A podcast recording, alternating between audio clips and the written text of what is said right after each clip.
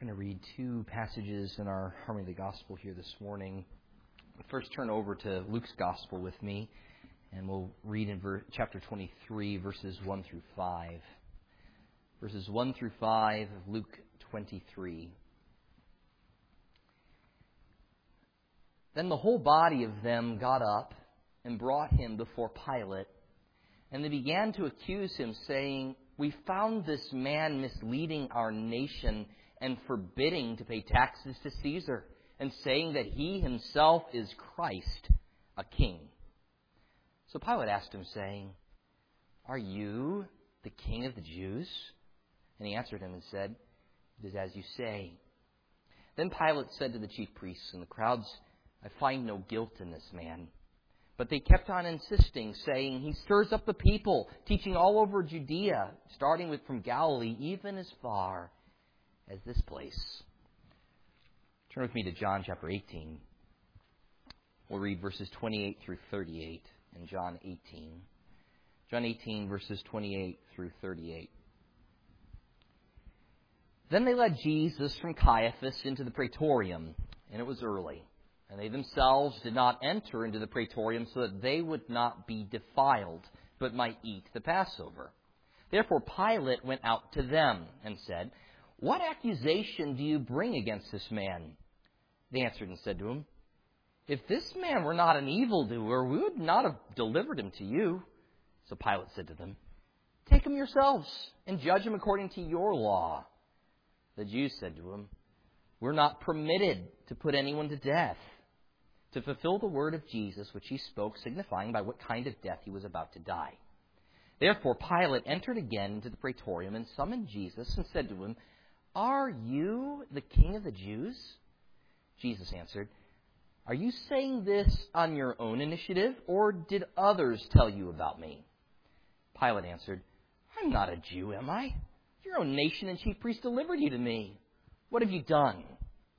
Jesus answered, My kingdom is not of this world. If my kingdom were of this world, then my servants would be fighting so that I would not be handed over to the Jews. But as it is, my kingdom is not of this realm. Therefore Pilate said to him, So you are a king? Jesus answered, You say correctly that I am a king. For this I have been born, and for this I have come into the world, to testify to the truth. Everyone who is of the truth hears my voice. Pilate said to him, What is truth? And then when he had said this, he went out again to the Jews and said to them, I find no guilt in him. Let's pray together.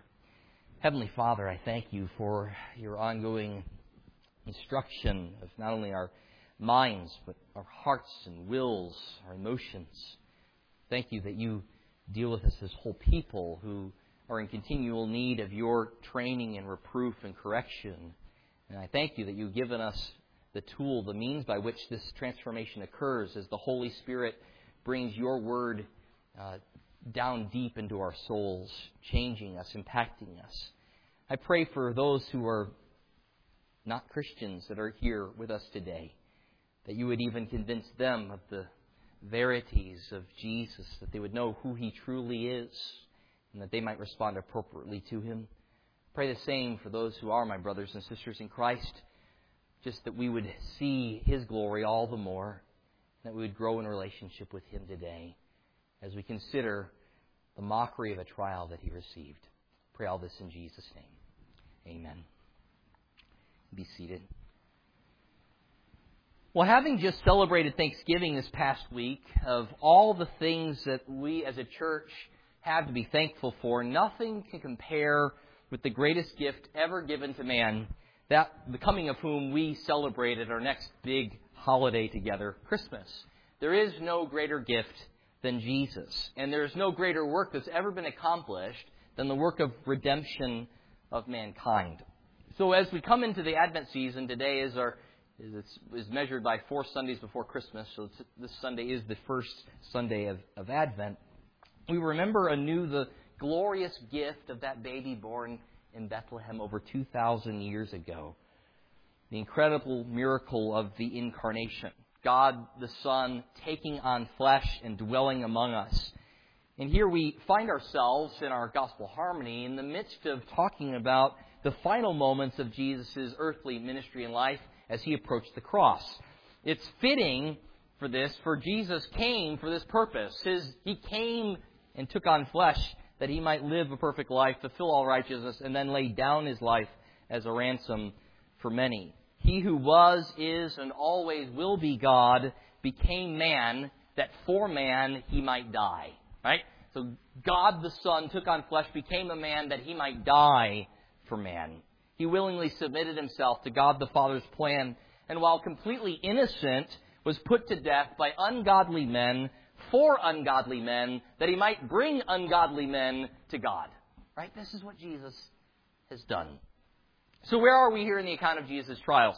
Well, he's been betrayed by Judas, he's been denied by Peter, and now he's been condemned by the Jewish leadership, by the Sanhedrin. So now he's brought to the Romans. He's brought to the Roman governor Pilate, to be precise, for execution.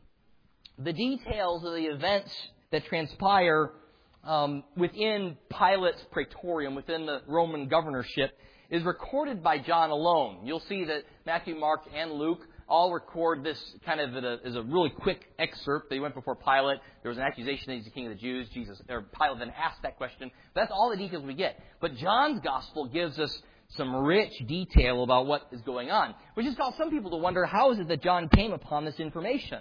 John doesn't tell us explicitly how it is that he came to know the things that he knew. But certainly we can offer a couple of different solutions as to how John would know these things. First of all, we know that John had privileged access to the court of the high priest. He was one that was able to come into the high priest court. Remember, he's even the one that gets Peter in there himself. So he had some amount of influence within Jewish circles. Perhaps as a result of that, he also was granted access into the Roman court. And as we'll see in a moment, the, the Jewish leadership won't go into the Roman court because of other scruples that they have, but I'm sure that John wouldn't have had shared any of those same scruples, so he could have walked right in, potentially. Or perhaps he gained this information as part of the, a matter of public records. Rome would eventually publish things that had happened within the court system, so maybe even it was able to read about it. Or how about this one? Jesus rose again from the dead and spent time with the disciples. We don't know all the things that Jesus told the disciples while he was walking even with them before his ascension. And so it is quite possible also that Jesus might have given them a play by play of what happened when he went into Pilate's court. Whatever the case, we have an amazing account written by John, inspired by God. In a sermon entitled On Trial, on trial, we're going to consider three concurrent trials that are happening in the events surrounding the Roman portion of Jesus' trials. For you see, it's not just Jesus that's on trial here, but so are the Jewish leaders and the Roman leaders. And by extension, you're going to see here that all of mankind is also on trial. For the ultimate question before all of us this morning is, who do you say Jesus is, and how will you respond to him? Who do you say Jesus is, and how will you respond to him? First of all, we're going to look at the Jewish leadership, and we're going to note this with point number one the self righteous on trial. If there was one good description of the Jewish leadership, I think this one's a pretty good one self righteous. They felt righteous in and of themselves. They conducted many rituals, and they believed that their ritual observances somehow put them in right standing with God.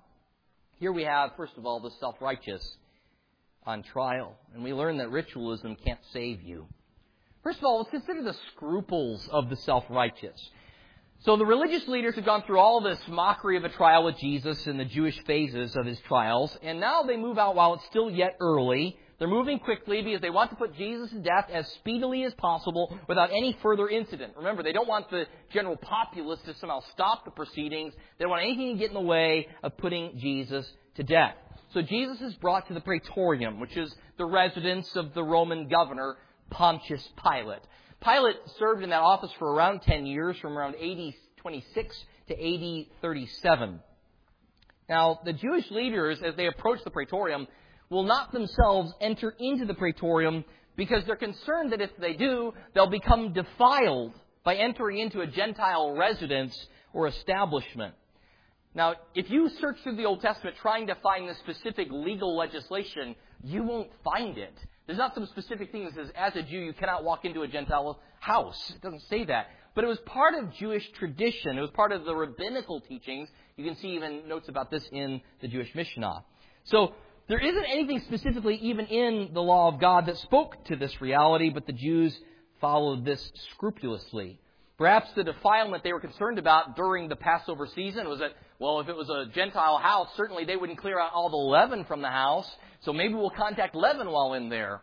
Well, if you did contact leaven while there, you'd be out about a day from proceedings. You'd have to go through a ritual washing ceremony at the end of the day, and then you'd be established, you got back into the community. So that would put you out for a day. If you contact, had contact with something that was dead, that would give you at least a week outside. So they're concerned about something. We're not sure exactly what, but they're concerned that they're going to, as a result of, if they go into the praetorium, they're going to be unclean for some period of time. And as a result, they're either going to miss part of the Passover celebration, which again is another question. Had they celebrated Passover the night before when Jesus was celebrating it? Or was it possible that through their plotting and planning, they skipped Passover and they were looking to have it after they get Jesus crucified? We don't know. We also know that Passover starts off the, the Feast of Unleavened Bread, which went for a longer period of time. So they don't want to be, they don't want to miss out on any of the festivities, right? So they're making sure they maintain these rituals, this ritual cleanness. We have to pause there. What a gross example of rampant hypocrisy, isn't it? They give their utmost attention to ceremonial matters while they're in the midst of committing the greatest iniquity imaginable by rejecting and condemning the Messiah the very Son of God. They're concerned about ceremonial defilement and eating the Passover, and not at all concerned about the mockery of justice that they're engaged in and their rejection of the Passover lamb, the Son of God, the Messiah. They're concerned about celebrating the Passover and missing what the Passover was all about Jesus. They're killing Jesus while being concerned about celebrating the Passover. Tasker says it so well. They're anxious to avoid external defilement in order to observe a festival whose real significance was that, as well as reminding God's people of God's deliverance of them from Egypt, it pointed forward to the true Passover lamb, whose sacrifice would bring to an end all distinctions between what is ceremonially clean and unclean. The effect, and in fact, an inward cleansing. It was the death of that true Passover lamb that the Jews at that moment are anxious to bring about. See, here the very murderers of Jesus are concerned about ritual defilement by walking into a Gentile establishment while they're engaged in the most heinous sort of moral um, wrong. But this isn't uncommon for the Pharisees. Jesus had pointed this out about them. These were those who tithed on mint and cumin, who neglected the weightier matters of the law, judgment, mercy, and faith. This all arose because they were, Jesus said, full of greed and self-indulgence on the inside. He says, you appear outwardly beautiful, but inwardly you're full of dead men's bones and uncleanness. He says, outwardly you appear righteous to others, while meanwhile inwardly you're full of hypocrisy and lawlessness. This is all Jesus' scathing rebukes. Woe unto you, Pharisees, scribes, hypocrites, in Matthew 23. Now, we're seeing that in full array, right? I mean, this is, it doesn't get any more stark than this. We're concerned about getting some ceremonial defilement you don't even find in the Old Testament, and meanwhile, we're putting to death God's own Son, Jesus. You see, on the outside, they're concerned about what everybody thinks of them, but inwardly, they're murderers, they're liars, and they're engaging in this horrible duplicity. Sadly, though, the Jews are not alone in this sort of behavior. Sadly, it's not just the Jews that struggle from this. J.C. Ryle says it's not, not an uncommon thing to find people excessively particular about the observance of trifling forms and outward ceremonies, while they're slaves of degrading sins and detestable immoralities. This is not an uncommon situation. There are many who put on an external form while inwardly they are full of hypocrisy. And, and some level, none of us escape this on some level. All of us are guilty of this on some level. But there are some who show this in rampant ways. It's maybe one of the examples that comes to my mind is the the idea of what happens for some people with the Lenten season, where they decide to give up something during Lent and they fast from that, whatever it is. But usually what they do is they indulge in it beforehand and afterward, right? So we give it up for this time to appear to be righteous or holy, but meanwhile nothing about our heart towards the thing has changed at all, right? To have some sort of Lent thing after a Fat Tuesday or whatever it's called, you know, to have some gross immorality and then say, now we're going to, we've got that out of our system and now we're going to engage in this fasting. What is that? Some outward form that has no true heart or change within. We always have to beware of external ritualism, the belief that you're saved by outward observance to forms. And it's not just like, you know, high church positions where this occurs. It happens even in normal, everyday, coming to church kinds of rituals as well. It's possible for any of us to fall into traditions and think by the sake of outward forms that somehow everything is right. It's easy to put on a face, meanwhile our hearts be corrupt and evil and wrong. And deceive everyone around us, but meanwhile God's not deceived. He knows right exactly what's going on within our hearts. Our hearts are a much bigger problem than the environment that we're in.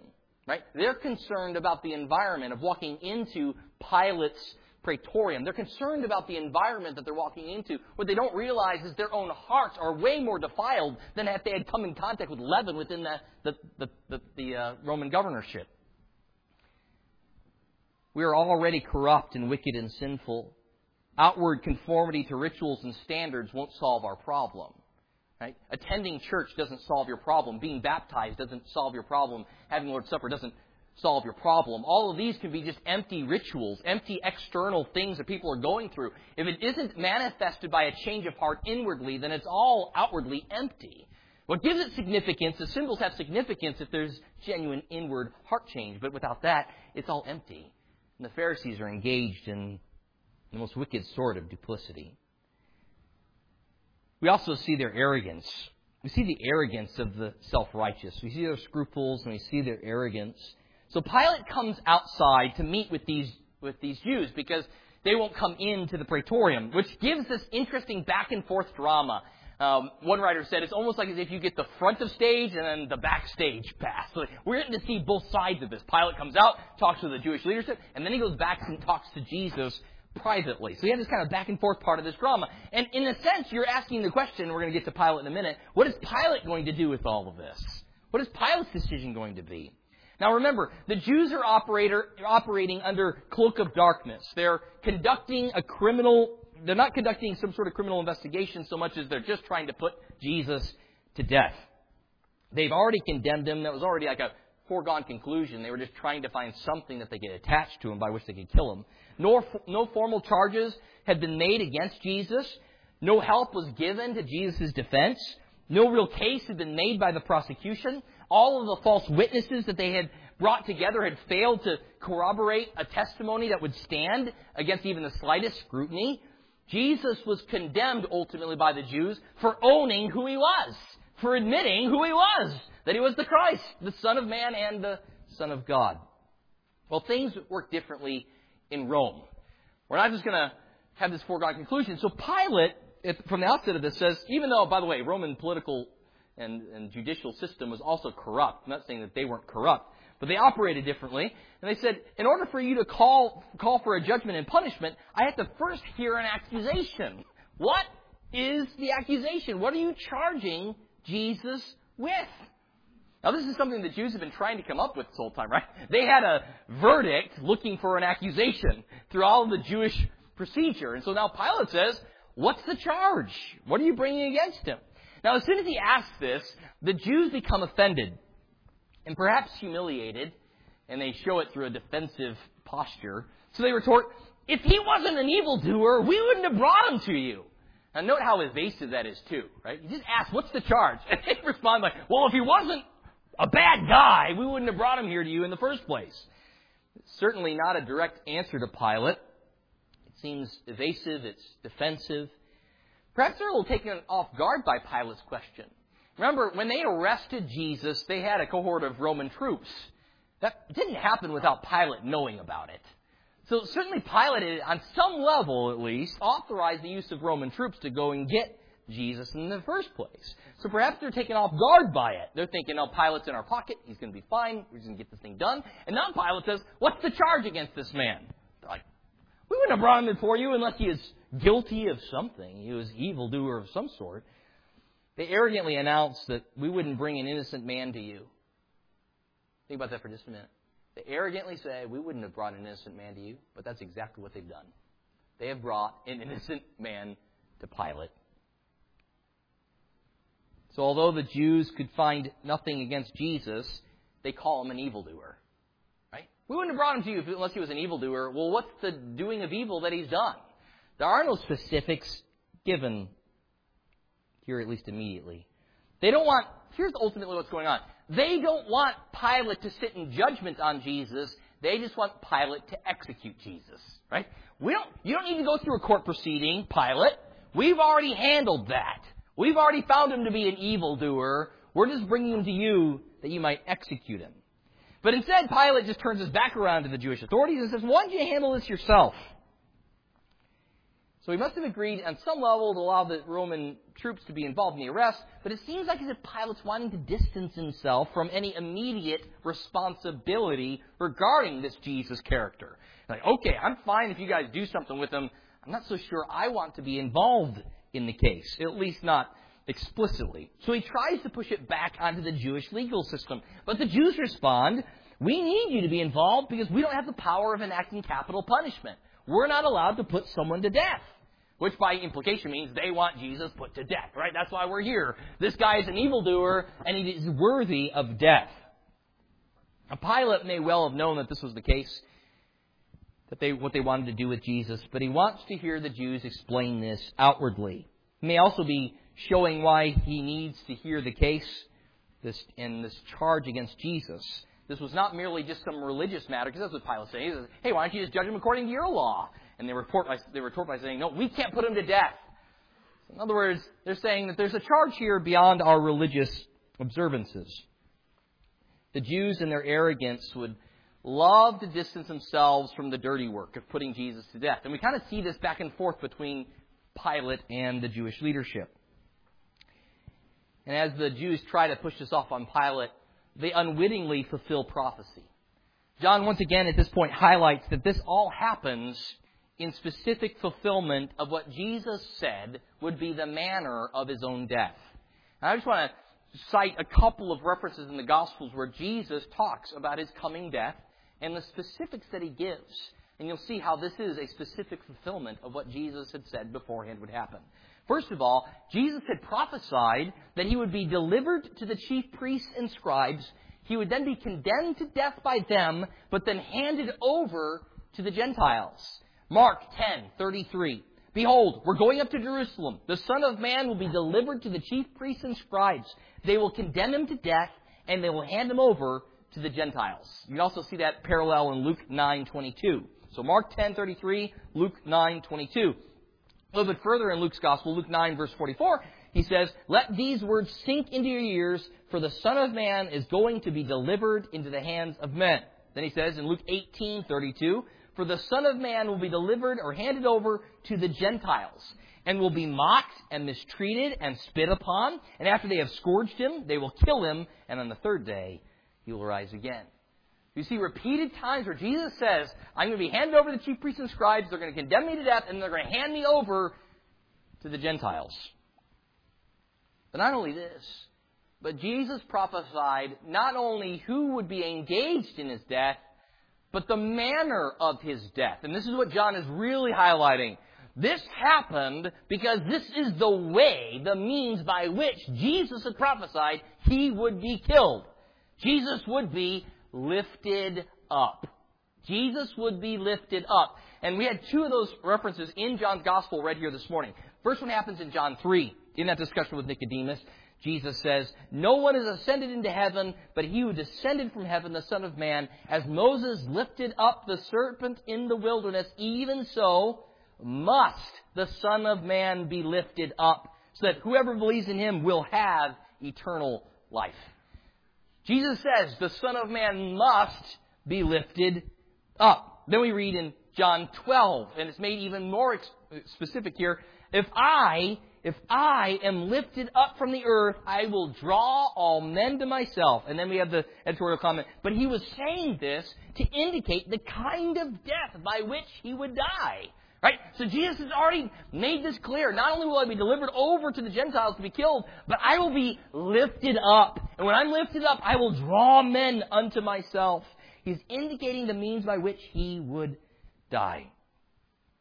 Matthew 26, 2 says, After two days the Passover is coming, Jesus says, and the Son of Man is to be handed over for crucifixion. I don't know how much more clear it could be. Jesus adamant about how this is going to take place. And so John is picking that up. He's saying all of this conniving, all of this backroom stuff, all this cloak of darkness, they think they're tricking Jesus. They think they're taking him on a ride. Meanwhile, Jesus says, this is exactly how it's going to happen.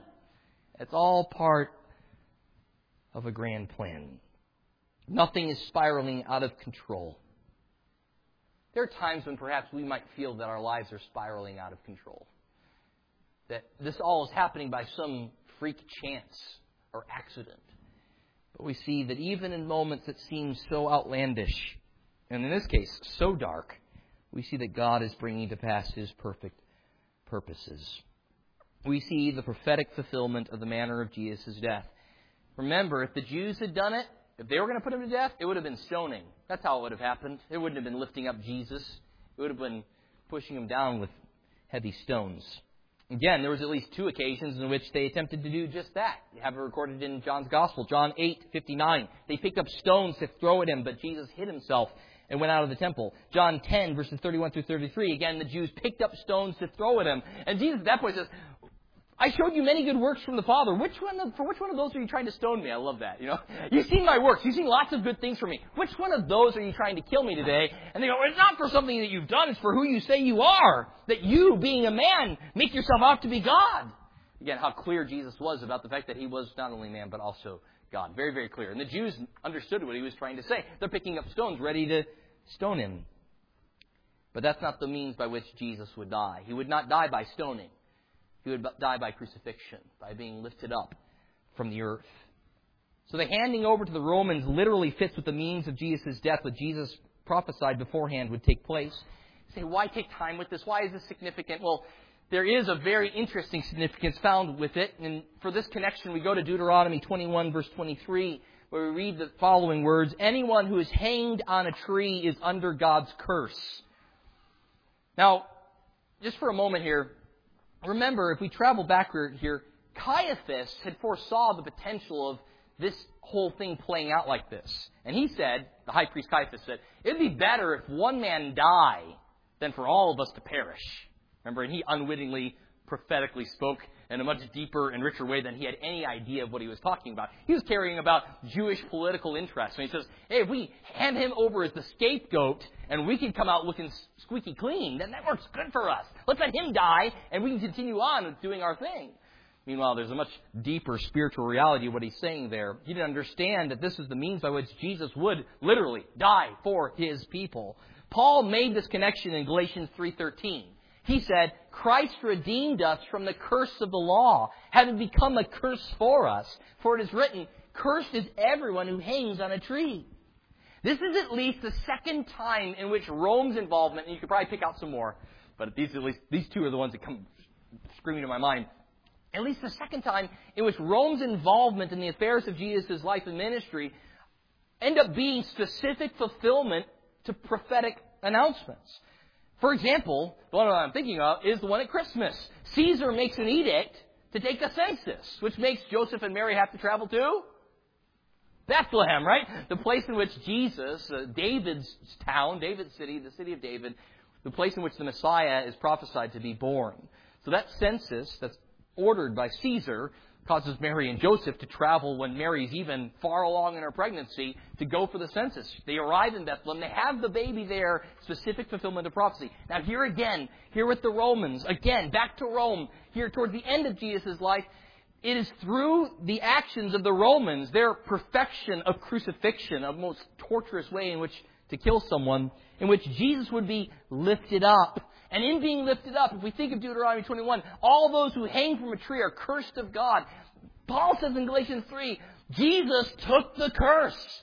He was the one who came to sacrifice himself to take the curse for ungodly men. The reason why we can be blessed is because he was cursed on our stead for those who believe in him. He can remove the curse for us that we might be blessed. We've noted the scruples and the arrogance of these self righteous Jewish leaders. Now let's consider the self concerned. What do we learn from Pilate's actions? Let's consider the self concerned on trial. And we'll learn here that pragmatism can't save you. Ritualism can't save you, and neither can pragmatism. I want to see two things in this self concerned individual Pilate. The first is that he was quite aloof. He wanted to maintain his distance throughout all of the proceedings, and you're going to see some of it today, and we'll see some of it next time we're together as well. It's been said that Pilate's political philosophy revolved around two ideals in Jerusalem. The first one was don't upset Rome.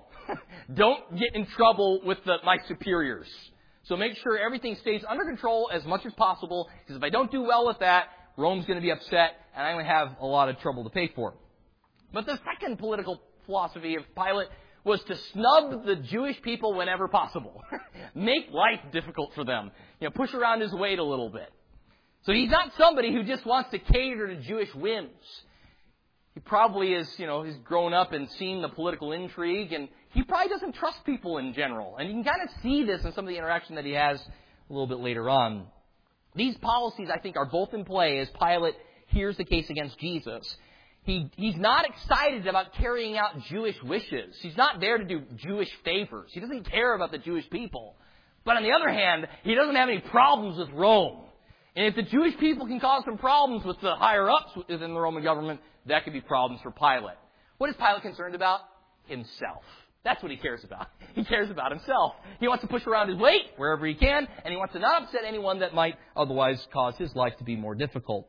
So Pilate enters into the praetorium back from the Jewish people. But what charge does he bring? He was asking for a charge. John doesn't give us one specifically, but Luke does. Over in Luke chapter 23, verse 2, we read this. They began to accuse Jesus, saying, We found this man misleading our nation, forbidding to pay taxes to Caesar, and saying that he himself is Christ, a king. I'll say it again. So there's three things they mention. They all kind of coalesce into one main idea. The three ideas the these, he's misleading our nation, he's forbidding us to pay taxes to Caesar, and he's saying that he himself is Messiah, and then they give a further understanding to Pilate what he means by that is he says he's a king. He says he's a king. So the charge is sedition, treason.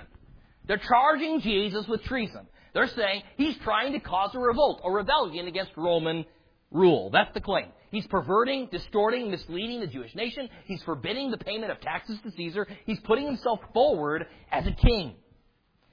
Now remember, this was the plan that the Sanhedrin had been kind of putting together. They were upset with Jesus because they considered him a blasphemer. He was claiming to be God, and they wanted to put him to death. But they knew that that charge wouldn't work with Rome. They spin this towards a political agenda.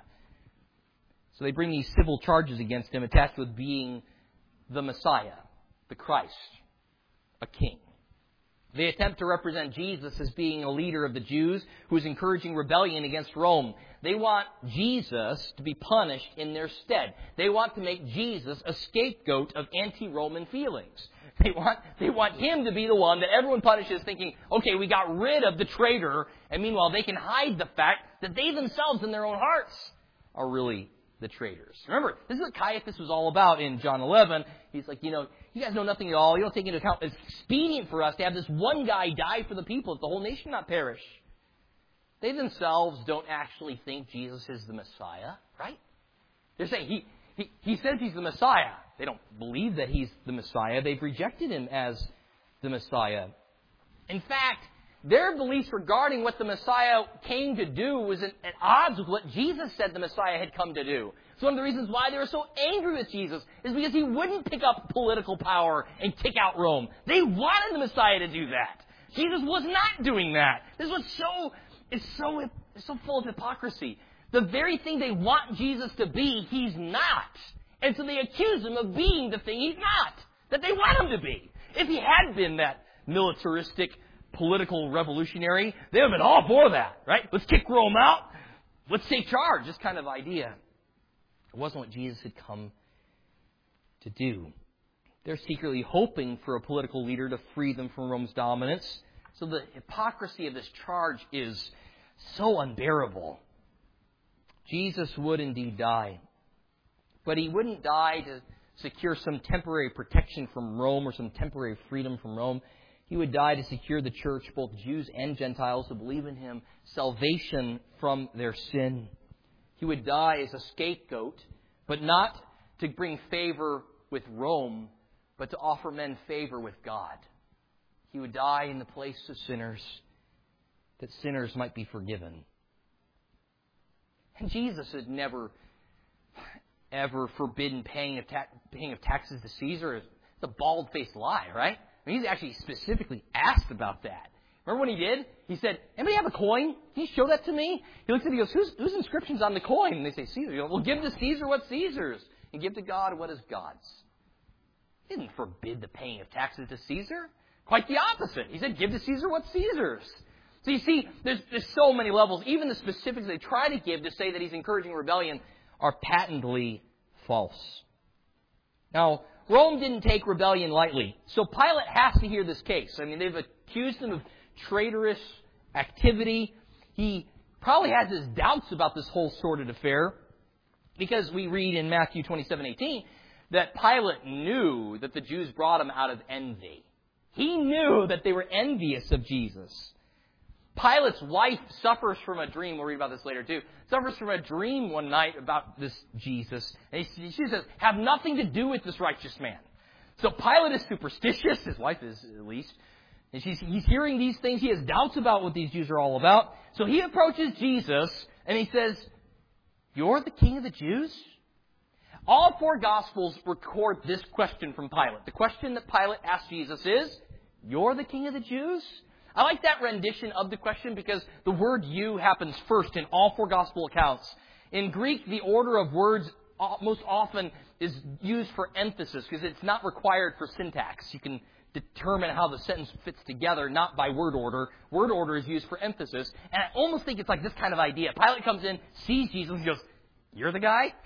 You're the one that everyone's upset about? You're the king of the Jews? Pilate's goal here is to determine if indeed Jesus' rightful title is king, and what does he intend to do with this title of king? Obviously, only Caesar was king, according to Roman rule, right? And Caesar would not tolerate another person within his realm claiming to be king. So Pilate's goal is to figure out in what sense is this Jesus' title? Is it in fact who Jesus is claiming to be? Certainly, Pilate had heard of recent events. He's been in Jerusalem. Just a week before this, Jesus came riding into Jerusalem on a donkey, right? People coming out with palm branches saying Hosanna. So all of this festive fanfare had just happened. I'm, he's certainly aware of what had just gone on within the city. And now he's here standing face to face with Jesus. And he says to him, You're the king of the Jews? Jesus asks him, Is this your personal inquiry? Or have you heard this about me? Did someone tell you that about me? Jesus is asking here, is this an inquiry in reference to Rome? Are, are you asking, is this what I'm trying to claim, that I'm a king like Caesar? If, if that is your question, the answer is no, I'm not asserting an overthrow of the Roman government. If Pilate is asking in reference to the Jews, the answer is yes, but not in the sense that the Jews were depicting his kingship. Does Pilate ask from a personal desire to know or, or to merely operate in an official capacity? Another way of asking this is, does Rome have a hit out on Jesus? Who's bringing the charge? Where were the Gentiles? I mean, if, there, if Rome was concerned about Jesus being this rebellious faction, where are the accusers? I wonder if Pilate is thinking about all this, right? It's Jewish people, they're turning him over, saying that he's against Rome. I know in general the Jews are against Rome, so why are they handing him over to me? I don't have any complaints from Gentiles. What's the deal with this guy? Who are you? You're the king of the Jews? Jesus' question back to Pilate gets to the heart of the matter as far as Pilate is concerned. Jesus asks, Do you personally care about who I am? Or are you just here trying to investigate something you've heard from other people? Words, do you have anything personally invested in this question? Do you personally care? I think this is so so valid. How many times have you had discussions with people about Jesus and you come to find out pretty quick they don't have any personal care about Jesus at all? They just want to get in some long-winded debate and they don't even care about what they're talking about. Like those flip sides, it doesn't even matter. They don't have any personal invest, anything personally invested. They don't really care themselves. This is what Jesus is kind of getting at with Pilate. Do you personally care about who I am? Do you have a personal concern about who I am? Or is this just some procedure that you're moving through? Pilate quickly disowns any sort of personal inquiry. He's not a Jew. He's any interest in Jewish affairs. He says, It was your own nation and chief priests who delivered you to me. Pilate's saying, I have nothing to do with Jewish matters. I don't have any personal interest in you. Almost like he's kind of like offended by Jesus even asked the question that Pilate might have some personal concern about who Jesus is. This is a Jewish matter. It's your own people that delivered you over to me. But you see, Jesus is not merely some Jewish matter. As Jesus is about to explain to Pilate, his kingdom not being of this world transcends national issues. His kingdom is truth. And the truth of what he brought impacts every tribe, tongue, and nation. Every, every nationality, every, every tongue. Pilate asked Jesus, So what have you done wrong? He's indicating here that he thinks that something else is going on. Something else must be going on here, Jesus. What have you done? Why are your people so angry with you? He probably thinks it's unlikely that the Jewish leadership would go to such great lengths to do away with a man who's intent on trying to remove the Roman yoke. like, it doesn't make sense to him unless, on some level, the Jewish leadership had some of their own interests at risk here. So he's trying to figure it out. Pilate would love to expose something further here. What's going on? Jesus answers, My kingdom is not of this world. So my servants aren't engaged in a fight with Rome. My kingdom is not of here. Jesus is pointing out something that should be plainly obvious to Pilate. Okay, if I'm all about garnering a political activism group, where are my followers right now, Pilate? Do you see the people, you know, the rabble out front banging down the door, trying with pitchforks and torches, trying to come in here? Like, who's involved in a rescue mission right now, Pilate? Where are my people? If that's what this is all about, where are they? There's no scuffle when I was arrested. There's no difficulties. In fact, it's, kind of interesting that, you know, if they wanted to take something to Jesus, maybe they'd bring out the fact that, well, you know, one of his own followers, Peter, like, drew his sword and cut off Malchus's ear. Remember that? But they can't do that, right? They can't do that. Because Jesus picked up the ear, healed Malchus's ear, told Peter put his sword away, right? That whole thing is going to go nowhere good for us. We can't bring up that miracle that Jesus did, right? Hey, if anything, he put down a potential rebellion. There's nothing that they can attach to Jesus. So none of this comes out. Remember in John 6, after Jesus feeds the 5,000? We're told in John 6.15 that as soon as he was done feeding the 5,000, that Jesus retreats up to a mountain off by himself. And we're told why. Because the people there wanted to grab Jesus and take him by force and make him king. Jesus purposefully removed himself from an environment of people who were ready to put them put Jesus on their shoulders and march him right on up and say, "You're now king." Jesus avoids that entire situation on purpose. Read about it in, in John six fifteen. In fact, if Pilate were really looking into the matter of the crime that Jesus is being charged with by the Jewish leadership, he would see that it's the Jewish leadership that's really the ones who are guilty. They're the ones wanting the political leader to free them from Roman tyranny and since Jesus is not this Messiah, they're quick to give him up on false charges.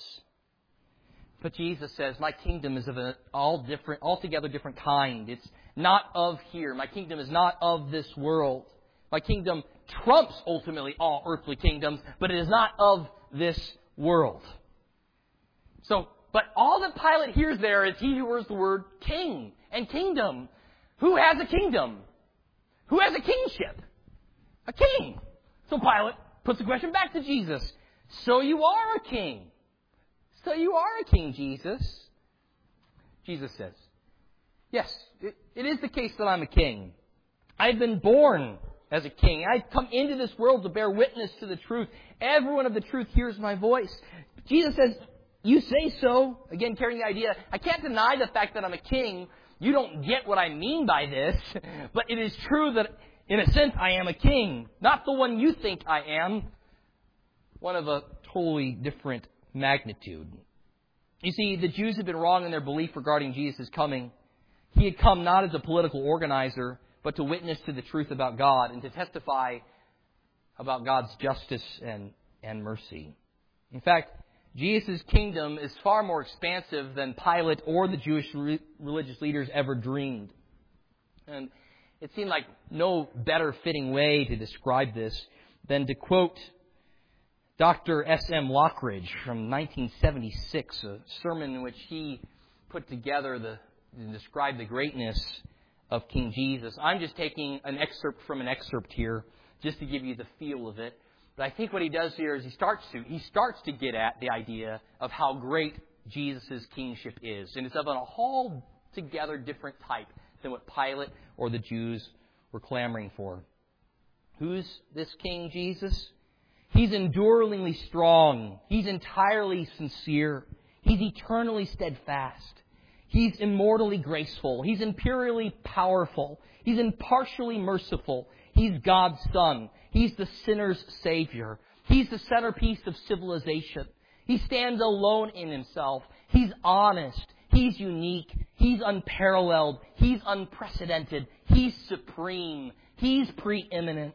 He's the miracle of the age. He's the superlative of everything good that you could choose to call him. He's the only one able to supply all our needs simultaneously. He supplies strength for the weak. He's available for the tempted and the tried. He sympathizes and he saves. He's the Almighty God who guides and keeps all His people. He heals the sick. He cleanses the lepers. He forgives sinners. He discharges debtors. He delivers the captives. He defends the feeble. He blesses the young. He serves the unfortunate. He regards the aged. He rewards the diligent and he beautifies the meek. My king is a king of knowledge. He's a wellspring of wisdom. He's the doorway of deliverance. He's the pathway of peace. He's the roadway of righteousness. He's the highway of holiness. He's the gateway of glory. He's the master of the mighty. He's the captain of the conquerors. He's the head of the heroes. He's the leader of the legislators. He's the overseer of the overcomers. He's the governor of the governors. He's the prince of princes. He's the king of kings. He's the lord of lords. That's my king. The heaven of heavens cannot contain him, let alone some man explain him. You can't get him out of your mind, and you can't get him off of your hands. You can't outlive him, and you can't live without him. The Pharisees couldn't stand him. They found out they couldn't stop him. Pilate couldn't find any fault in him. The witnesses couldn't get their testimonies to agree about him. Herod couldn't kill him. Death couldn't handle him. And the grave couldn't hold him. That's my king. He always has been. And he always will be. I'm talking about the fact that he had no predecessor and he'll have no successor. There's nobody before him and there'll be nobody after him. You can't impeach him and he's not going to resign. That's my king. That's my king. Matthew Henry said that Jesus would conquer through the convincing evidence of truth. He would rule by the commanding power of truth. All who are in love with truth will hear the voice of Christ, for greater, better, surer, sweeter truths can nowhere be found than they are found in Jesus, by whom grace and truth come. So how would aloof Pilate respond to the King of Truth, who's sitting right there in front of him? He would compromise. Here we see the compromise of the self-concern. Pilate says to Jesus, what is truth? And he doesn't wait for an answer. Note that. What is truth? And out he goes to the Jewish people. By the way, note that this is postmodernism in a pre-modern time. that is the question of today. What is truth? Who says what's true? Who says what's right? Who says what's moral? Who says that homosexuality is sin? Who says that abortion is murder? How dare you say such things? Who says you're right? How arrogant to say that that's true. To say that something is true and something else is false. Who are you to say such things? What is truth? It's a question of today. We note here that there's nothing new under the sun. Yeah, that might typify our generation, but that sort of cynicism has existed since sin has existed. What is truth? Isn't that kind of even at the heart a little bit of what Satan's lie was to Eve? Did God really say? Will you really die? You surely won't die. What is truth? Pilate's playing fast and loose with truth, just as men do now. It's what happens when our minds are held captive to sin. Sin corrupts our reasoning ability. We don't come to rightful conclusions regarding reality. There are a host of lies that continue to battle for supremacy against the truth. And Satan doesn't really care which lie you buy. As a matter of fact, if you reject one lie just to swallow another lie, whole line and sinker, great. Sure, okay, avoid that lie. Buy this lie. There's one truth and there are varieties of lies. And just because there's a variety of lies doesn't mean there isn't a truth. Pilate's not interested in discussing the nature of truth with Jesus, though, so he shrugs it off as a fool's errand. Perhaps he had listened to all the Greek philosophers while he was a young child. Perhaps he saw all their opinions and he couldn't see how any of these could all possibly be true. What is true anyway? Maybe all these lies abounding around him makes him think that there is no truth that exists at all. Who could ever determine what that was? But meanwhile, God has furnished us with a mind that's able to reason. He's provided evidence of himself within creation. He's put evidence of himself within even the hearts of man by writing his law on our hearts. We spoke about that a little bit this morning. He especially revealed himself in his word, and he personally has given the gift of a conscience to people, and he's definitively given the person of his son, Jesus, who is the truth. Perhaps Pilate's experience in government slanted him against truth in another way he had seen so many things happen that didn't happen out of a searching for truth. Decisions made out of a need for practicality or out of expedience or self-interest. Kind of like what Caiaphas said. Wouldn't it be expedient for us to kill Jesus? It doesn't matter if he's innocent. It doesn't matter if he's actually the Son of God. It doesn't matter if he's actually the Messiah. Wouldn't it be expedient for us to get rid of him? Pilate, I'm sure, had lived a life of that sort of expediency. It doesn't matter if it's true or right. Just what is, how does it make me feel? Does it put me on top at the end? Doesn't matter how I get there. The means don't matter. The, all that matters is the end. How do I, what do I get at the end? pragmatism. This is why we can see Pilate finding Jesus not guilty, but instead of freeing Jesus, sends him off to Herod. We'll see about this. And when he comes back to him, instead of freeing Jesus, he offers a deal. Which one do you want instead? And he puts Jesus against a notorious, horrible, evil man, a murderer and a seditious, treasonous guy. And they pick, they pick Jesus to be crucified and to free Barabbas. Pilate's not after truth. He's after expedience and whatever helps himself in some weird way.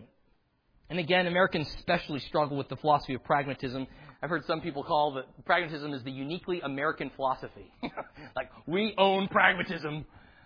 What a horrible legacy to be credited with. But just because something brings forth a certain result does not justify the means by which those results are achieved.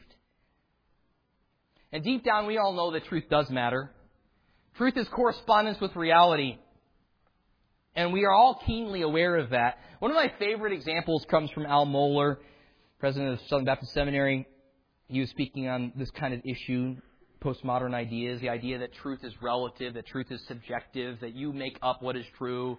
True is whatever is true to you is true to you, and what's true to you is true to you, that kind of idea. And he said, you know, that all that's all fine and good until you start thinking about things like no one wants a postmodern pilot where true to them is true to somebody else is different. You know, I can just fly this plane however I want, it doesn't really matter. There's no real up or down. There's who cares about landing and following all the rules of the air traffic controller? Who does he actually think he is? You know, who is he is an authority? Nobody wants a postmodern pilot. Nobody wants a postmodern doctor or surgeon. You know, is it, is it really true that if I snip these veins that this person will bleed out and die on the table? I mean, is it really going to be that way? Nobody wants that sort of individual, right? I mean, all of us in the end, we understand there is something that's called truth, and it's correspondence with how things really are. But the problem is, for so many men, the issue is this. John MacArthur says it well. Without God, there cannot be any absolutes. Without God, there cannot be any absolutes. Without absolutes, there can't be any objective, universal, normative truths. Truths. Truth becomes subjective, relative, pragmatic. Objectivity gives way to subjectivity. Timeless universal principles become mere personal and cultural preferences. That's where we are with the definition of marriage today, right? If there is no God, there are no standards, so who gets to say what's true? Whatever preferences are in existence at that period of time. There is no objective standard on morality. There is no objective standard on what is true and right. You see here Pilate putting forth the question, what's truth? And sadly, many today are just there as well. And they're not willing to stick around long enough to genuinely seek out an answer, nor submit to truth when it's spoken to them. Because they just don't want to hear, ultimately. The Bible also prophesied this that people have itchy ears in the last days. They only want to hear what they want to hear. If you tell them what is true, they reject truth because they don't love truth. Jesus' claim here to being king and being having a kingship of truth exhibits that his kingdom has implications and not merely a Jewish audience, but for all who love truth. For Jesus himself, John 14:6 is the way, the truth, and the life. Jesus said, "My kingdom is not of this world," but that doesn't mean that his kingdom is not for this world. And praise be to him that he is calling people, he is inviting people to be a part of his kingdom. Well, Pilate proves he's not among those whom the Father has given to the Son because he ultimately doesn't care about truth. He says, What is truth? He leaves out. But what is the verdict regarding Jesus? This brings us to our last and final point the God man on trial. We learn here that only God, Jesus can save you. First of all, let's consider the innocence of the God man. Pilate finds nothing worthy of punishment in Jesus. This is a repetitive theme throughout the trials of Jesus. I find no guilt in him. I find no guilt in him.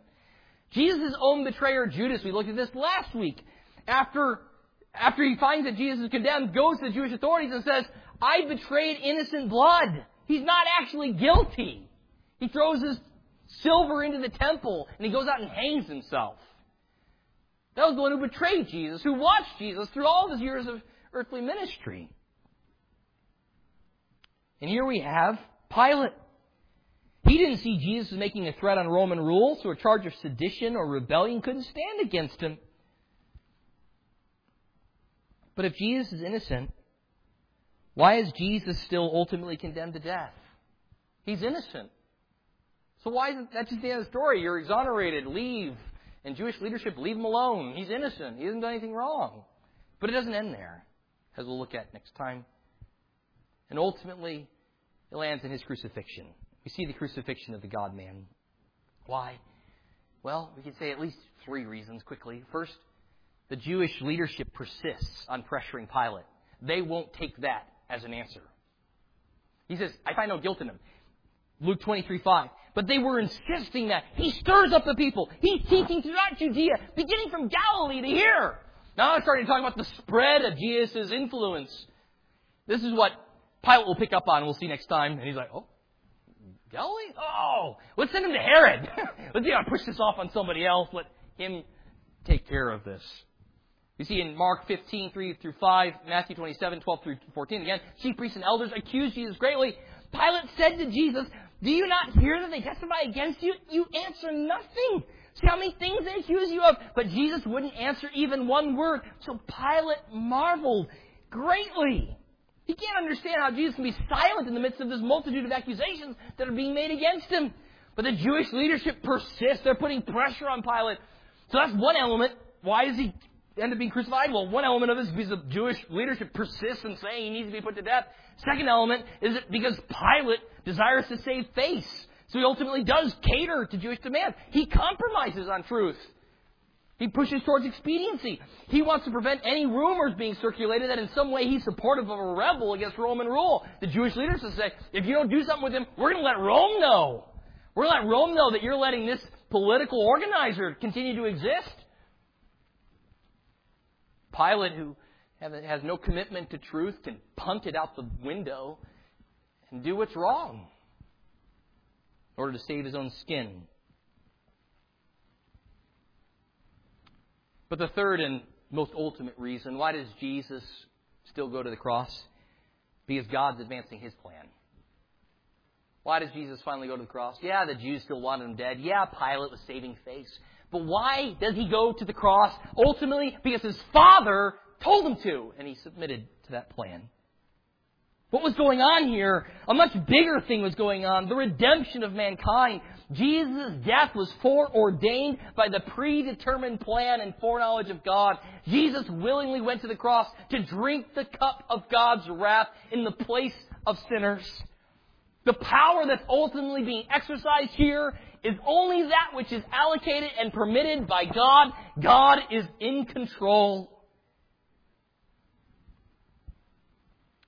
You see, no valid indictment was offered at the beginning of Jesus' trial, and no conviction is made of him at the end, yet he's crucified. Jesus is not guilty. He didn't merit the mistreatment he received, and the death that he died was not a wage of his own sin, because he never sinned. Yet, this is good news. Because we're then led to the fact that we realize that Jesus did not die for his own sins, thus, he died for someone else's. He didn't die for his own sins because he never sinned, but he died for, as a sacrifice for those who believe in him. He, the sinless one, died in the place of sinners. He, the righteous one, died for the unrighteous to bring them to God. Jesus submitted himself to Pilate's judgment against himself so that those who trust in Jesus do not have to go under the judgment of God. He took the curse so we could be blessed. He died so we could live. So the ultimate question is what will you do concerning Jesus? Will you repent of your sins? Will you repent of empty rituals? Will you repent of the rejection of truth? And will you trust in Jesus, who is the way, the truth, and the life? Will you repent and believe that you may live? Should you refuse, then you will see a certain judgment and you will perish. The only hope any of us has of being declared righteous, should we be put on trial before the judgment seat of God, is that we repent of our sin and trust in Jesus who died and rose again to justify the ungodly. The question before us is Will you repent of your self righteousness? Will you repent of your self concern? Will you come to the God man, the King of the Jews, yes, but also the King of righteousness, and the King of kings, and the Lord of lords, the Lord Jesus Christ? Don't wait another moment. Call out to Jesus. Let's pray. Heavenly Father, I thank you for your glorious word and how it points us to your Son, Jesus. In the midst of all the nefarious plots against your Son, we see your glorious plan coming to fruition. We know that if you can work through these sorts of circumstances to bring about good for your people, certainly you can do so with all of the trials and difficulties we encounter as your people. Lord, I pray that we would see the greatness of our Savior, the King who was willing to die for his subjects. It's reversed. I mean, isn't it subjects that are to die for their king? But you, our King, died for us. Remind us anew of the glories of the gospel, of the good news that there is salvation for ungodly men and women.